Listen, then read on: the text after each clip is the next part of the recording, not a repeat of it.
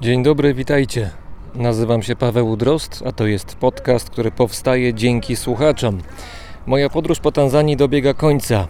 To był bardzo intensywny wyjazd. Za sobą mam, jak policzyłem, kilkadziesiąt godzin spędzonych w samochodzie, ponieważ w niektóre miejsca trzeba było dojechać, a pokonanie nawet relatywnie niedużych dystansów wymaga tutaj czasu.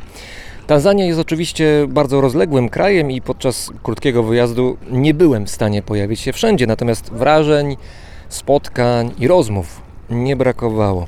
Wkrótce usłyszycie o nich więcej. A już teraz zapraszam na kolejny odcinek Brzmienia Świata. Kolejny odcinek w wersji dietetycznej, czyli mniej rozbudowanej niż zwykle. Zapraszam z Dar es Salaam, które zmęczone upałem wypatruje na niebie chmur, które będą zwiastować bardzo tutaj oczekiwaną porę deszczową.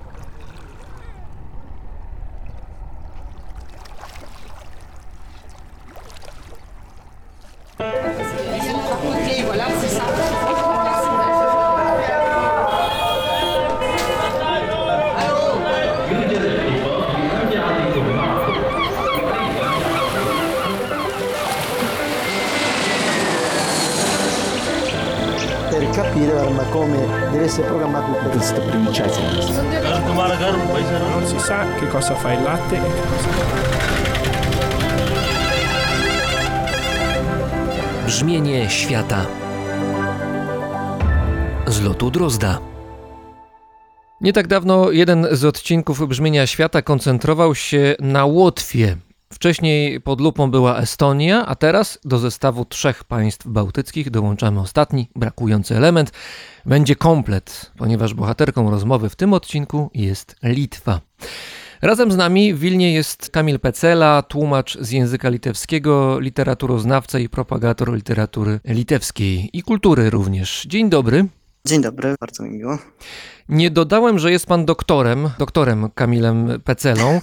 Przed naszą rozmową wspominał pan, że tutaj Litwini mieliby coś do powiedzenia, jeżeli chodzi o tytuologię, bo historycznie mają specyficzne podejście właśnie do tego, żeby dawać coś przed nazwiskiem. W Polsce lubi się tytuły. Wiadomo, że, że czasem wystarczy napisać artykuł do gazety, aby być potem tytułowanym redaktorem. Podobne sympatie są albo były przynajmniej kiedyś na Litwie, to znaczy wśród magnatów litewskich, na przykład Radziwiłłów, znane były powiedzonka, którymi zwracali się do swoich rozmówców. Stąd mamy Radziwiłłów, Rybeńko czy Panie Kochanku. Natomiast już nie pamiętam, który z nich, nie Radziwiłł, zwracał się do swoich rozmówców nawet per Ojcze Święty, więc może my tutaj nie jesteśmy najbardziej zaawansowaną nacją, jeśli chodzi o miłość do tytułu. Ale bardzo mi się podoba tytuł naukowy Rybeńko. Gdyby na przykład taki tytuł naukowy na Uniwersytecie po zdaniu jakiegoś egzaminu albo obronieniu danej pracy ktoś dostał tytuł Rybeńki, to byłoby to znakomite, uważam.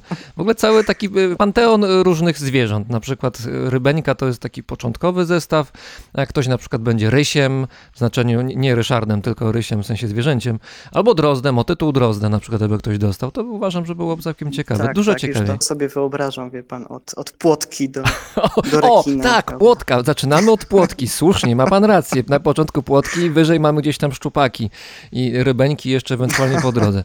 No to trzeba to wprowadzić. Może obecny minister edukacji w Polsce, który ma różne ciekawe pomysły, co chwilę nowsze, może też powinien to wziąć pod uwagę. Na pewno będzie weselej.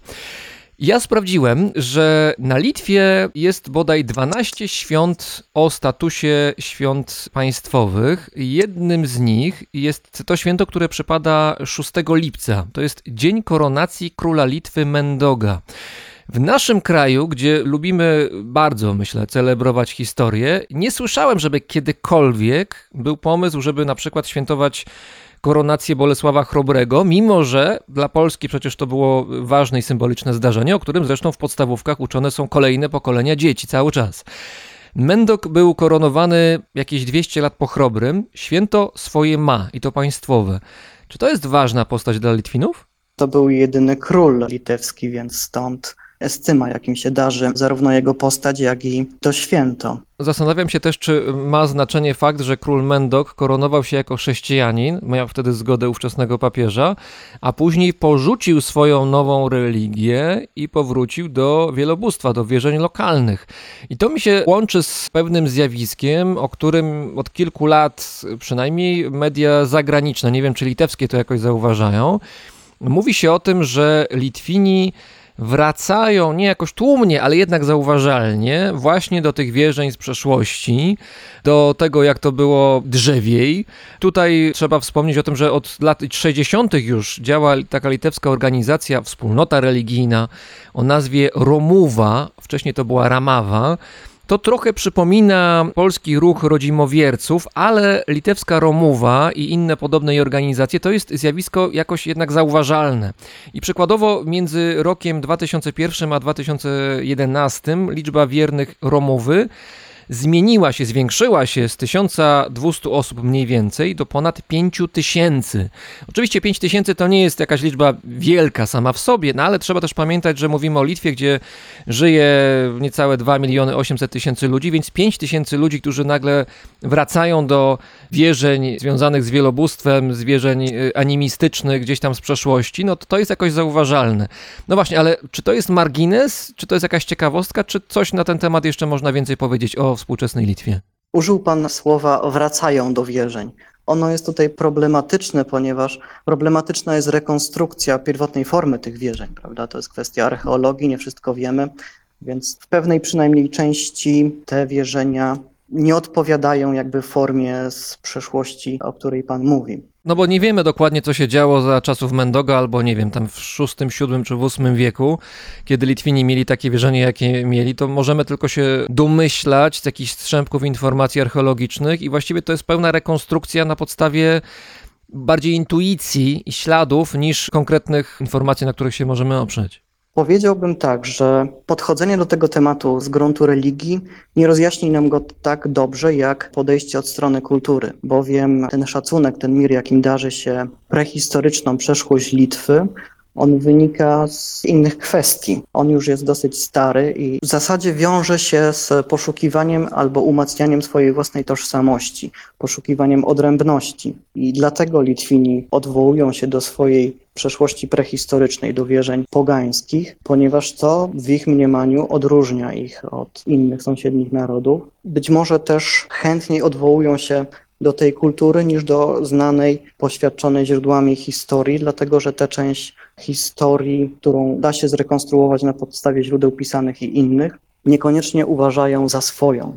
Na Litwie oczywiście są różne podejścia do historii i przeszłości, tak jak w każdym kraju, i są skrajne, i są wyważone. Obok tego, podobnie jak we wszystkich państwach, które doświadczyły pewnej traumy, która doprowadziła do rozbieżności między oficjalną historyczną narracją a pamięcią, mamy też modę na modę czy potrzebę na narrację pamięciową, która jest obok narracji historycznej. Tak działo się na przykład w społeczeństwach, które zostały włączone do Związku Radzieckiego, gdzie historia oczywiście była zakłamana i służyła zniewoleniu raczej niż, niż mówieniu prawdy. Dlatego w takich społeczeństwach obok oficjalnej narracji o przeszłości będzie też istniała narracja osobista, indywidualna i, i małych grup rodzinnych, czyli pamięć. Na Litwie ta narracja pamięciowa związana jest oczywiście z II wojną światową, z zsyłką Litwinów na Syberię, z ruchem oporu i tak dalej. Chodzi mi o to, że na Litwie podobnie się dzieje z przeszłością jak na całym świecie, prawda? I, I, mamy te same zjawiska. Natomiast na Litwie mamy jeszcze właśnie ten nurt, który jest bardzo litewski, który odwołuje się do tej prehistorii i pogaństwa. Czyli rozumiem, że jednak ten ruch związany z Romową, czy z odwoływaniem się do dawnych przedchrześcijańskich wierzeń, to jest jakieś zjawisko istotne dla współczesnej Litwy. Tak, ono świadczy o poszukiwaniu i umacnianiu własnej tożsamości, szukaniu takich zjawisk i faktów i, i cech, które będą nas odróżniać. Mogę zilustrować to zjawisko odwołując się do muzyki. Na przykład, ja wiem, że jestem bardziej kojarzony z literaturą, ale muzyka jest dla mnie bardzo ważna. No pamiętam czasy licealne, kiedy to było bardzo dawno temu, kiedy nie było jeszcze tak dostępnego internetu. I, I, słuchałem wtedy muzyki z radia, prawda? I czasami zarywałem noce, żeby słuchać. Nieznanego mi jeszcze ma Marilliona na przykład w radiowej trójce i miewałem od tego ciarki. I potem przez długi czas aparat do odbioru muzyki, czyli młodzieńczy entuzjazm, tępiał i coraz rzadziej miałem ciarki. Ostatnio miałem ciarki słuchając muzyki, kiedy słuchałem takiego oratorium litewskiego kompozytora Broniusa Kutawiczusa. I to oratorium nazywa się Ostatnie pogańskie rytuały, Paskutines Pagonio Apeigos. Jest to dzieło, które pochodzi z 1978 roku i to jest próba muzycznej rekonstrukcji pogańskich rytuałów. Ono się składa z kilku części i jedna z tych części to jest tak zwane zamawianie żmii. Mamy tam postać węża, który no tutaj jest dosyć uniwersalnym symbolem, bo jest symbolem zła. Żmija, odczuwamy przed nią lęk, widzimy w niej zło, pragniemy, aby nic nam się nie stało, aby nie stało się nic naszej rodzinie, naszemu domowi i tak dalej, więc próbujemy to zło oddalić i robimy to wzorem naszych przodków, starożytnych Litwinów, za pomocą magii i rytuału. Więc zamawiamy tą żmiję, w, w sensie, że odprawiamy pewien rytuał Odpędzamy ją od siebie. odpędzamy, używamy słów magicznych. I ta część właśnie powodowała tak silne doznania u mnie, ponieważ mamy tutaj pewien chór, który jest pewnym szeptem. Murmurando zresztą to jest chwyt, który często występował w twórczości Kutawiczusa. I mamy też solistkę, która, która właśnie zamawia. Mówi, nie kąsaj mojej mamy, mojego taty, mojego brata, mojego domu, mojego słońca. I to dzieło, to oratorium stało się jakby najważniejszym dziełem muzycznym Litwy drugiej połowy XX wieku. Jest bardzo popularny za granicami. Ja wtedy nie wiedziałem, kiedy słuchałem go po raz pierwszy, że jest takie ważne. Natomiast okazuje się, że jest ważne właśnie dlatego, że tak silnie oddziałuje na, na odbiorcę. Tekst do, do tego oratorium napisał Sigitas Geda, poeta, który często współpracował z Kutawiczusem. On oddziałuje tak silnie, ponieważ mamy tutaj właśnie te uniwersalne znaczenia. Mamy żmiję, mamy zło, mamy mm, strach, nadzieję. Są takie pierwotne, najbardziej podstawowe atawistyczne odruchy religijne, które właśnie może bardziej można pokazać w rytuałach pogańskich niż, niż w innych. Ale domyślam się, że to nie jest tak, że każdy Litwin w wolnej chwili albo jadąc samochodem do pracy włącza sobie to oratorium i się nim zachwyca, bo no to jednak jest jakaś muzyka, która wymaga pewnego wyrobienia muzycznego, zainteresowania w tym kierunku, a większość to słucha po prostu popu. Ale z drugiej strony jakoś to oratorium coś może mówi o tym, jak e, Litwini tak, na siebie patrzą do współcześnie. Dążę. Do tego dążę, ponieważ w tym oratorium nie tylko zostały wykorzystane jakby treści czy odwołanie do historii, ale również formy. To znaczy formę sztuki ludowej, takiego śpiewu grupowego litewskiego zwanego sutartines. I ten śpiew, czyli grupowy śpiew ludowy, zdaje się, że w Polsce w śpiewie ludowym polskim nie mamy jakby odpowiednika.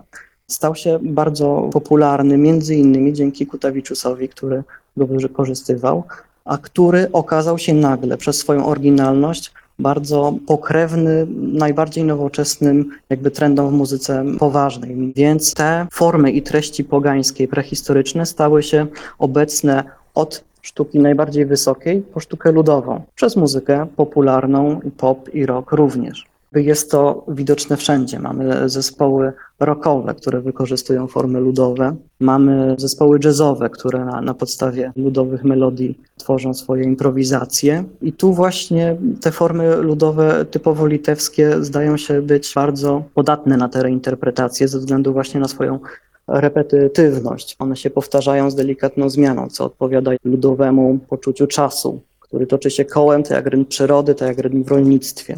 U nas sztuka ludowa zamknęła się w cepeli, była tylko dekoracją. Tutaj na Litwie ona była żywą, przeżywaną formą nie tylko budowania i umacniania własnej tożsamości, ale też oporu.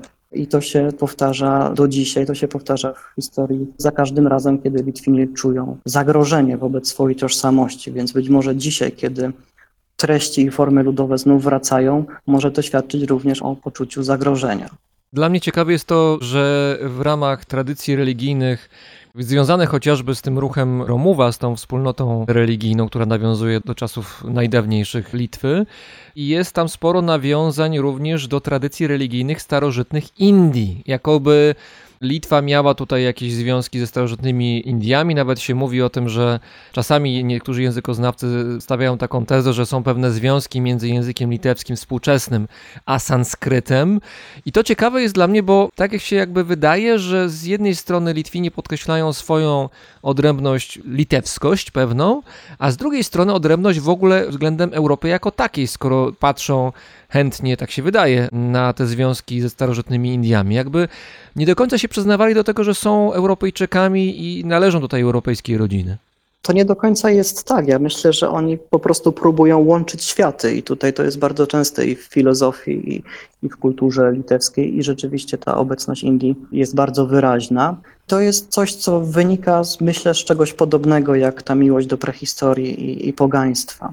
Ja bym nazwał to czymś takim jak archeologia kultury, Czyli Litwini próbują przekopywać się przez kolejne warstwy swojej kultury, żeby dotrzeć do jakby tej pierwszej podstawy.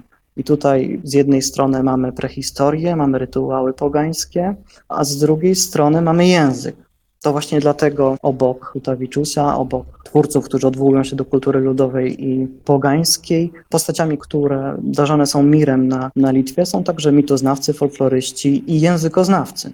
No i tutaj język jest jakby drugim elementem tej układanki obok prehistorii. Ten język jest oryginalny, odróżnia Litwinów od ich słowiańskich sąsiadów. Pokrewny jest obecnie dzisiaj językowi łotewskiemu i nieistniejącym już językom, na przykład pruskiemu. Język jest tutaj, podobnie jak starożytny pogański rytuał, nośnikiem tożsamości kulturowej. Ten język brzmi inaczej, ma inną melodię.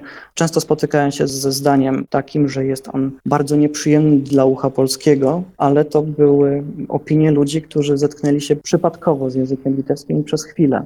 Język ten wymaga jakby dłuższej, dłuższej lektury, że tak powiem. To znaczy trzeba się z nim usłuchać, a wtedy odkrywa się w nim melodia, która jest, jest bardzo czarująca. Gdzieś znalazłem taką informację, że po odzyskaniu niepodległości w roku 90 ta litewskość, no jakoś pokiereszowana czasami Związku Radzieckiego, oczywiście zaczęła odzyskiwać siły i to też było widać jakoś podobno w języku. To znaczy, mam na myśli to, że niektóre słowa, które przeszły do języka litewskiego, a które pochodziły z języków słowiańskich, no tutaj przede wszystkim z rosyjskiego, jak sądzę, zaczęły być no może nie usuwane, ale jakoś zamieniane na powrót na słowa o pochodzeniu litewskim.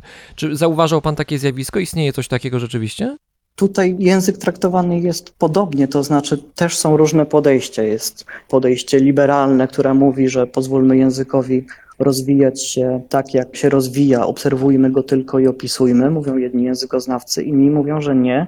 Język decyduje o naszej tożsamości, więc musimy strzec go niczym świętości i dlatego utrzymujmy go w czystości. I za każdym razem, kiedy Litwini czują niebezpieczeństwo dla własnej tożsamości, to odzywają się i nasilają te tendencje do, do oczyszczania języka. To prawda.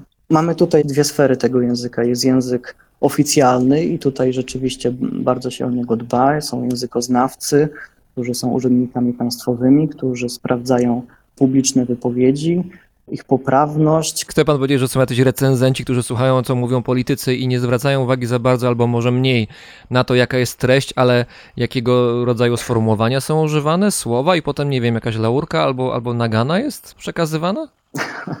Można dostać nawet mandat, proszę pana. Za to, Mandat jak można się dostać. Kaleczy język litewski. Ojej. Nie tylko zresztą ktoś, kto się publicznie wypowiada, ale ktoś, kto opisuje swoje towary w sklepie nawet. No, tutaj się na to zwraca uwagę. Jest ten język oficjalny i on jest bardzo ważny. A jak wysokie Jest są te język mandaty, proszę ulicy. powiedzieć? Wie pan co, ja nigdy nie dostałem, a, także nie wiem. Ale te mandaty wynikają z tego, że ktoś, nie wiem, źle odmieni. Nie wiem, czy są, jest odmiana przez przypadki Tak, w języku tak, tak, litewskim, jest. ale czy, nie wiem, czy, czy jakieś są rusycyzmy, czy anglicyzmy. No, na, na jakiej podstawie taki mandat może być przekazany? Na, na wszystkich tych podstawach, o których pan powiedział. Nie wiem jak w tym momencie, bo to też się zmienia, że czasami jest to prawo, które jest teoretyczne, a czasami bardziej praktyczne, ale tak jest. I czasami się nawet twórcy wybitni spotykają z oskarżeniami. Krystyna Sabaliauskajte na przykład opowiada często, że spotykała się z oskarżeniami, że zbyt często używa polonizmu w swoich książkach. Mm, ale to w takim razie pisarze litewscy mają trudne życie, bo piszą książkę, starają się, żeby coś tam ciekawego z tego wyszło, jakoś próbują przelać na papier myśli i swoje pomysły, a jeszcze muszą zwracać uwagę na to, że jakiś funkcjonariusz językoznawczy może się pojawić i ich, i ich jakoś zganić, więc no, nie jest łatwo. Nie jest łatwo, ale to się rzadko zdarza, te mandaty dla twórców, jeśli w ogóle, bo przecież powstają też książki, które są ewidentnym złamaniem tego etosu czystości języka, bo powstają książki, które właśnie idą w poprzek. I tak się dzieje na przykład właśnie u Krystyny Sabaliauskajte. Są, jest taka książka Rimantasa Kmity, która opowiada jakby o jego dzieciństwie w Szawlach jego przygodach i która jest połączeniem regionalnego języka ze slangiem młodzieżowym, z rusycyzmami, językiem hip-hopu. Jest to mieszanka wybuchowa i ta książka jest bardzo popularna i rozchwytywana tutaj na Litwie. Została zresztą przetłumaczona już na język niemiecki, zdaje się. Książki rekonstruują język podwórek litewskich z lat końca 80., początku 90. gdzie mówiło się językiem swego rodzaju miejskim chachłackim, który łączył język litewski, rosyjski, polski i jeszcze parę innych. Więc tutaj mamy te skrajne podejścia do języka. To jeszcze wracając do kwestii wierzeń, czy może tego zerkania w kierunku dalekiej przeszłości, to ja powiem tylko, że z zaskoczeniem zauważyłem, że oprócz tego święta, o którym już mówiliśmy, święta koronacji pierwszego króla Litwy Mendoga, są też święta inne w zestawie świąt litewskich, które są ciekawe. Jest Dzień Perkuna 2 lutego, jest Dzień Miłości 13 maja, który podobno też ma związek ze świętem bogini Miłdy. Nie wiem, czy to jest jakaś konkurencja dla walentynek i miejscowa wariacja na temat, czy nie, to może pan mi zaraz powie. Jest Noc Świętojańska, no to akurat w niektórych częściach świata, szczególnie w północnej Europie, to jest święto jakoś zauważalne, ale, ale jest trochę tych takich celebracji, które ewidentnie patrzą w przeszłość taką daleką. Zgadza się, jest to bardzo żywe. To, tak jak mówię, jest związane z poczuciem tożsamości Litwinów i oni aktywnie i chętnie uczestniczą w tych wydarzeniach i wszystkie te ludowe obrządki są odtwarzane. Ludzie często wyjeżdżają z miasta do miejsc, gdzie są sławne obchody tych różnych świąt i to bardzo często traktowane jest właśnie jako takie ważne wydarzenie w życiu społecznym. Jeszcze kończąc wątki dalekiej przeszłości, to trzeba powiedzieć, że dosyć istotne, tak się wydaje przynajmniej, jest to, jak wygląda mitologia litewska ta z dawnych dziejów. Tutaj mamy Boga nieba i, Boga podziemi, to od nich powstał podobno świat. Mamy też różne legendy. Ciekawa legenda jest dla mnie, nie wiem czy pan zna, legenda o Telavelu, czyli boskim kowalu. Rzeczywiście i mitologia, i potem świat legend, bajek jest bardzo oryginalna i ciekawa i chyba dla nas egzotyczna. Mówiliśmy o, o zamawianiu żmii i mówiliśmy o tym, że to jest uniwersalne i, i dlatego tak bardzo przemawia również poza granicami Litwy. Natomiast kontekst litewski jest też taki, że postać węża jako takiego, nie żmii, ale węża, nie jest opatrywany takimi samymi znakami jak, jak w innych kulturach. To znaczy wąż na Litwie jest symbolem i postacią pozytywną. Oczywiście nie żmija, która jest jadowita, ale już taki zaskroniec. Jest to postać z wierzeń, która jest bardzo bliska domostwa. Często mówiło się o tym, że Litwini czczą węże i trzymają je w domach i karmią mlekiem i tak dalej. Pamiętam pomnik w Połądze, który widziałem, gdzie ten pomnik przedstawia, nie pamiętam nazwy tej księżniczki, to Tak, Egla chyba. Królowej Węży. Tak, tak, tak. Ona Egle, miała tak, męża węża, męża węża, e, który, które ostatecznie ona, ta księżniczka, skończyła, zdaje się, jako drzewo, bo została chyba za karę zamieniona w to drzewo. Zgadza się. No i tutaj właśnie ten wąż jest bardzo popularny i widać go i w sztuce ludowej i przenika nawet do, do świata chrześcijańskiego. Na przykład te popularne litewskie metalowe krzyże z północy Litwy, z Małej Litwy. Też czasami się pojawiają tam motywy węży, więc tutaj znaki są nieco inne niż w kulturze chrześcijańskiej, chociażby gdzie, gdzie wąż jest czymś złym. W jaki sposób w języku litewskim litewskość się przejawia, jeżeli chodzi o specyficzne słowa? I tutaj mam na myśli to, że w różnych językach są takie słowa, które są jakoś bardzo charakterystyczne dla danej kultury, jakoś mówią coś o niej. No, w przypadku naszej nacji, w przypadku Polaków, wydaje mi się, że takim słowem może być słowo kombinować. Jakby pan to przetłumaczył po litewsku, ale wydaje mi się, że to bardzo trudne do przetłumaczenia, bo ono, ono oznacza, ono jest dwuznaczne. Się z jednej strony jest czymś pozytywnym, oznacza jakiś rodzaj zaradności, pomysłowość, ale z drugiej strony też skłonność do działania nieoficjalnego, niekoniecznie zgodnie z literą prawa. No jest to dwuznaczne ewidentnie, ale coś o nas mówi, wydaje mi się. Czy jest takie słowo litewskie, które by jakoś, albo słowa, które by były jakoś charakterystyczne dla Litwy i coś o Litwie i o Litwinach mówiły? Wie pan co, niedawno miałem taką potrzebę jakiejś poprawki w swoim domostwie, a jako, że świeżo się przeprowadziliśmy z żoną, więc tutaj pewnych narzędzi nie mam. Musiał pan coś wykombinować. Do, tak, musiałem coś wykombinować, poszedłem do supermarketu, żeby kupić kombinerki, których tam nie znalazłem. I się roześmiałem, że przecież u nas w Polsce nawet w piekarni są kombinerki, prawda? Tak jest. No tak, więc tak, rzeczywiście powiedziałbym, że kombinowanie to jest bardzo polskie słowo. Język litewski rzeczywiście bardzo różni się od języka polskiego, od języków słowiańskich. Rzeczywiście jest tam jakieś pokrewieństwo z sanskrytem, chociaż tutaj więcej powiedzieliby językoznawcy. I ten sanskryt jest pewną legitymacją starożytności narodu litewskiego, gdzie język jest dowodem na to, że jest to jedna z najstarszych nacji w Europie. Stąd taka miłość właśnie do kultury indyjskiej, do buddyzmu, do motyw psychozy, która przejawia się Do buddyzmu, naprawdę? która jest- To znaczy, to buddyzm jakoś jest silny na Litwie? jest popularny. Ludzie wiedzą więcej o buddyzmie niż, niż Polacy. Metempsychoza, czyli ta reinkarnacja, jest wykorzystywana w tekstach literackich. Wyznawcy Hare Krishna chodzą w Wilnie po ulicach bardzo często, jeśli nie co dzień, więc to jest widok, który w Polsce nie jest już tak popularny. Tak, tak, więc tutaj te wątki indyjskie, ale to nie wynika z tego, że, że Litwini chcą wypisać je z kultury europejskiej. Przeciwnie, no, dla nich ten sanskryt jakby jest dowodem na to, że są jak najbardziej europejscy, są nawet praindoeuropejscy, prawda?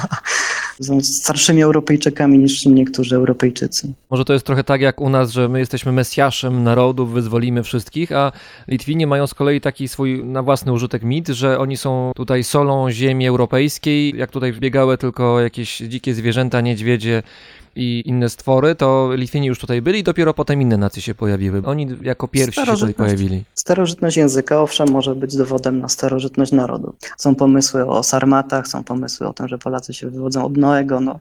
Tak? Ja tak A, chyba ominąłem tę teorię. to jedno z ciekawszych, prawda? Ale wie pan, tutaj największym, najciekawszym formatem są wszystkie te teorie, które mówią o języku polskim w raju, no i tak dalej. Język polski w raju. Ale to już są anegdoty. to- To, są cieka- to anegdoty, chyba temat na kolejną Nie rozmowę. tak. No dobrze, ale nie, ale nie odpowiedział pan mi na pytanie, na moją zaczepkę pod tytułem, czy są jakieś słowa litewskie, które są tak bardzo litewskie, że najbardziej litewskie z litewskich. Opowiem panu może trochę z innej mańki tak zwanej. Przy tłumaczeniu z języka litewskiego na polski da się bardzo łatwo zauważyć, że tekst polski jest dłuższy. I teraz bardzo łatwo jakby wysnuwać tutaj takie paranaukowe teorie, że my jesteśmy na przykład bardziej rozgadani, albo że Litwini są lepszymi stylistami. Można też mówić na przykład o tym, że Litwini są bardziej małomówni, mają charakter zamknięty. My znamy te stereotypy przecież. Oczywiście to są takie dosyć zabawne, widowiskowe teorie, natomiast łatwiej wytłumaczyć te różnice w objętości, na przykład tym, że język litewski ma więcej imię słowów. Moje ulubione powiedzenie litewskie to jest powiedzenie wysoki rejkia, czyli po polsku tłumacząc różnych potrzeba, różnych w sensie ludzi. I to jest takie powiedzenie, którym się z reguły kwituje kogoś, o kim się rozmawia, że wykracza poza, poza schematy zachowań, albo jest dziwny, albo robi coś, czego nie pochwalamy, z czym się nie zgadzamy, robi coś w oryginalny sposób. Ale czy oryginalny to znaczy nie, nie do końca taki jak standardowy, czyli zły? Inny też, ale też czasami zły. W tym wyrażeniu jest, jest pewien fatalizm, prawda, że, że no cóż, nie poradzisz człowieku na istnienie ludzi, którzy zachowują się nie tak, jakbyśmy tego chcieli. Pogodzenie się z brakiem wpływu na rzeczywistość. Ale jest tu też pewien dystans do tej rzeczywistości, taki powiedziałbym ciepły dystans i pewna akceptacja dla dziwactw. Może dlatego też ja tak bardzo lubię to powiedzenie, ponieważ jako monomaniak kultury litewskiej mieszczę się i o mnie też można powiedzieć, że wysoki rejki, a nawet takich jak ja, którzy się tym wszystkim zajmują. Jeśli chodzi o rzeczy w języku litewskim, które mnie ujmują, to powiedziałbym jeszcze o dwóch zjawiskach.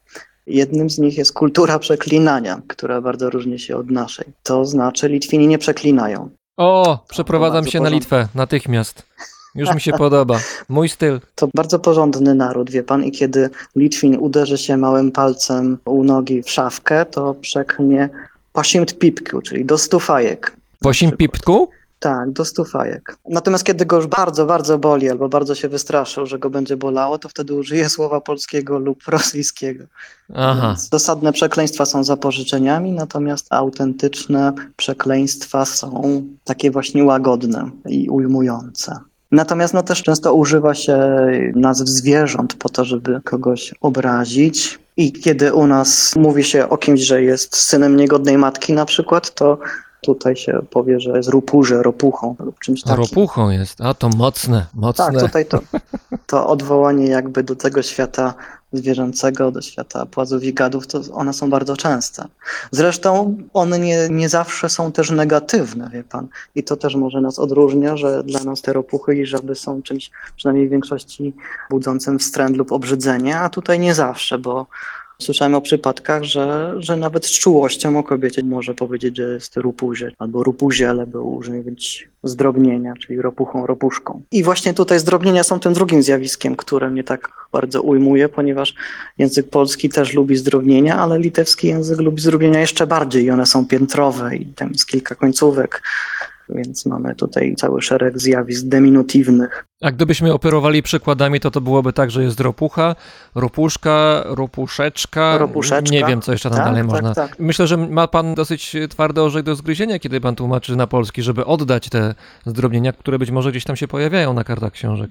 Zgadza się, kiedy pojawiają się takie właśnie piętrowe zdrobnienia, to tutaj nie mamy odpowiednich rejestrów w polszczyźnie, które by te piętrowe zdrobnienia oddawały bez jakby infantylizacji. Na Litwie to nie jest infantylne, to tak po prostu jest.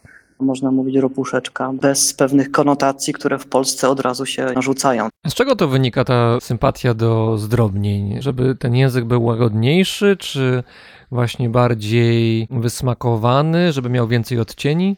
To również wynika z języka ludowego. Tu bym szukał przyczyn używania zdrobnień. I być może jest to też wyrazem takiego silnego związku z otaczającą rzeczywistością. Czyli ta ropuszeczka będzie czymś bardzo bliskim. Jest, jest świat przyrody, który nas otacza i który nie chcemy ingerować ani eksploatować. Chcemy być jakby partnerem w tym świecie i, i stąd takie nazywanie bardzo bliskie zresztą zaklinaniu. Zaprzyjaźnijmy się z wężem, ze żmiją, z ropuchą, a wtedy to nam nie zrobi nic złego. A te relacje ze światem przyrody, jeżeli chodzi o Litwinów, to one są bliższe niż y, nas, Polaków w Polsce, czy tutaj nie, nie widzi pan jakichś różnic?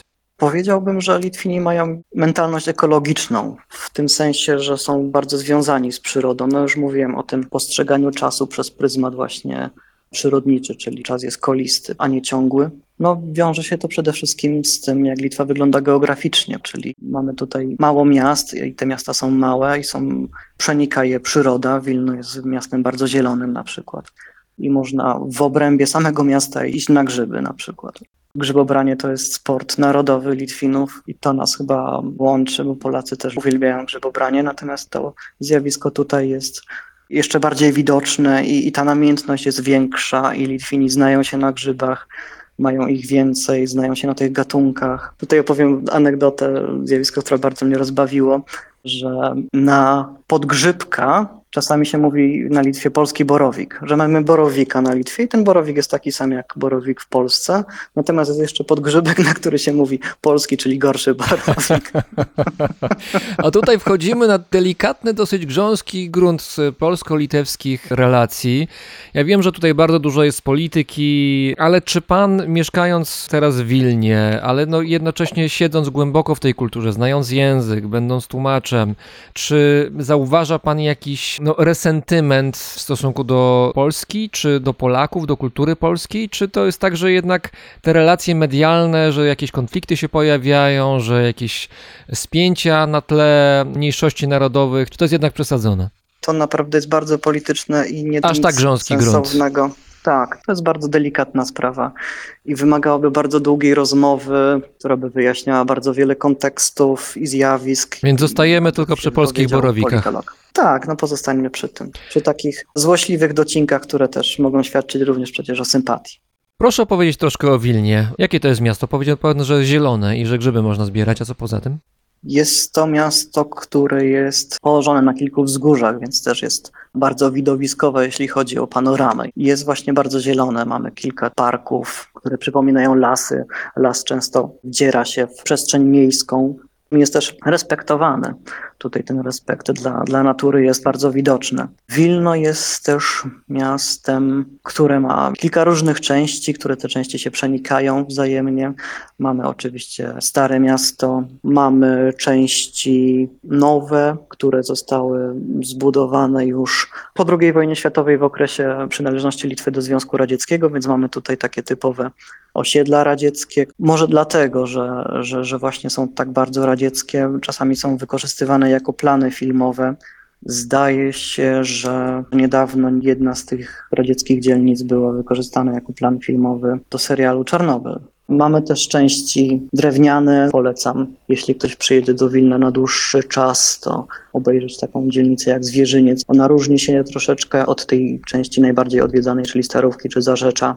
Krótko mówiąc, Wilno jest miastem, które składa się z bardzo wielu skomplikowanych warstw i układ społeczny odbija się w układzie architektonicznym. Mamy tu warstwy polskie, białoruskie, karaimskie. Tutaj są ciekawe zjawiska dla każdego, kto lubi rzeczy skomplikowane. No choćby sam fakt, że Wilno różni się od miast, które posiadają centrum, prawda? Kraków ma na przykład rynek i dosyć geometryczną siatkę ulic wokół niego. W Wilnie czegoś takiego nie ma i trudno wskazać jednoznacznie, co jest centrum miasta, czy to jest plac wokół ratusza, czy plac katedralny. Jest takich miejsc więcej. Wilno ma wiele twarzy, dlatego tak bardzo przyciąga wszystkich tych, którzy czegoś szukają na świecie. Wspomniał pan o Karaimach, to znaczy oni są cały czas jakoś obecni w życiu miasta współcześnie? Karaimów niestety mamy coraz mniej. To jest bardzo mała grupa. Ona nie jest zbyt widoczna, ale na przykład w tkance miasta mamy w Wilnie Kienesę karaimską, czyli świątynię. I to jest unikatowe zjawisko na skalę światową wręcz, więc ona zdaje się zremontowana teraz. Te rzeczy, które ja bardzo lubię na Litwie, to jest na przykład zmysł estetyczny. Zmysł estetyczny, który przejawia się właśnie w tym, jak wyglądają miasta, jak wyglądają przestrzenie publiczne, w tym, jak inkorporuje się właśnie naturę i przyrodę, w tym, jak podchodzi się do, do architektury. Na przykład bardzo często są tutaj nie tyle rekonstrukcje budynków historycznych, co ich reinterpretacje. Na przykład znajdują litewscy architekci plany budynku, który stał w tym miejscu, w którym należy wybudować nowy, i nie tyle rekonstruują budynek, co reinterpretują go, łączą te stare elementy z nowym. Więc tutaj mamy bardzo widoczny taki stosunek, który łączy szacunek do przeszłości z twórczością. Litwini są bardzo twórczym narodem i to się przejawia w wielu, wielu różnych planach. Nie tylko chodzi o to, że, że piszą książki, czy robią muzykę, że śpiewają w zespołach ludowych, czy śpiewają piosenki ludowe. To również przejawia się w tym, że dbają o swoje obejście, że wieś litewska jest ładna, że, że potrafią zaaranżować coś, żeby to miało estetyczny powód kiedy jedzie się przez Polskę, no to są takie obszary, które świadczą o czymś przeciwnym, więc na przykład to można pokazać Polakom, jak dbać o swoje najbliższe otoczenie, tak żeby czuć się w nim dobrze i czuć się w nim sobą. Bardzo dziękuję. Razem z nami był Kamil Pecela, tłumacz z języka litewskiego, literaturoznawca i propagator litewskiej kultury. Bardzo dziękuję.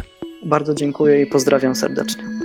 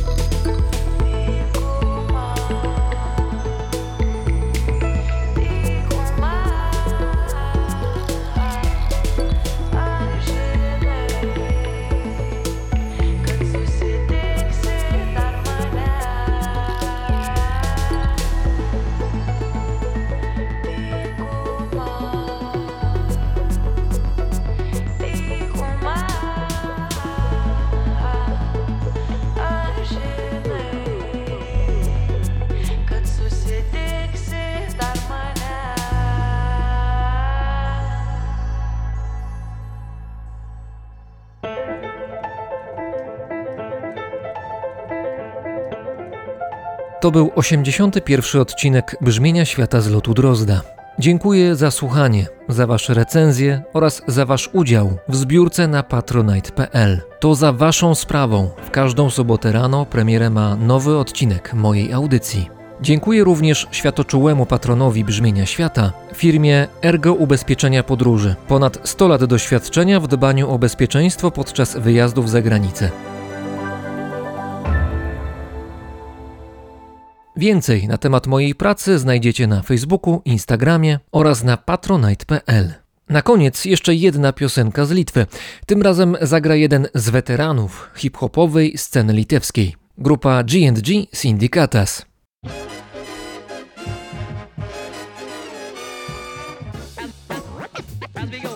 Paweł Drost mówi Wam dobrego dnia. Galiu pavogti jūsų sielą, parašyti iš to knygą. Dar negama su drakama, drama, gramą Pavydą išnagrinėt, po nuklydo jausmus, kur kelią žylydo Kelybė gydo, gale be valios negydo. Kas mido alų, kas pisti varsta Ir kriminalinė policija vargsta. Trūko proto, kredo moto, sąžinė bėda manį Mėgstu iš kompleksų lenkti origami.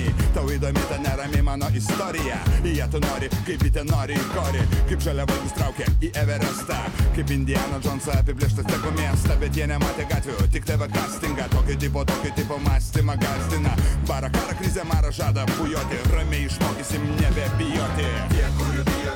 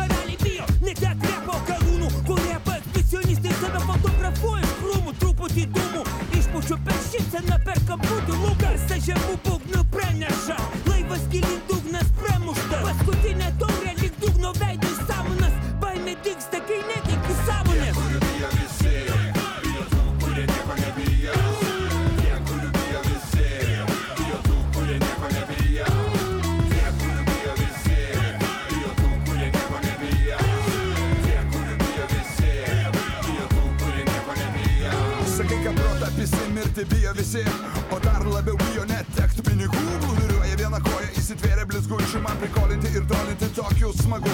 Ačiukai, bučiukai, varvaseliai, daikščiukai Visko lyg ir yra, bet tokį dar trupučiuką Falafeliai tokų, pukšik, karaliai sofų Besidomintis tik tai savo gerbuvio kopu Vogė, vogė, vogė, vogė, nesuvogė. Vogė, vogė, vogė, vogė, nesuvogė. Vogė, vogė, vogė, vogė, nesuvogė. Vokė, vokė, vokė, vokė, nesuvokė Gyvenimas primės šiaurų, šauks tave keurų Draskys tau aurą, vadins bejėgių Turi įprotį bjaurų, įžuliam duoti laurus O jei drebutis nustums nuo bėgių. Taip ir bus, jeigu myši į batą. Taip ir bus, jei viniosies į vatą O kada pasijusi bijoti nebegalys. Nuo to momento tu sindikato dalis. Tie, kurių bijo visi Bijo tų, kurie nieko nebijo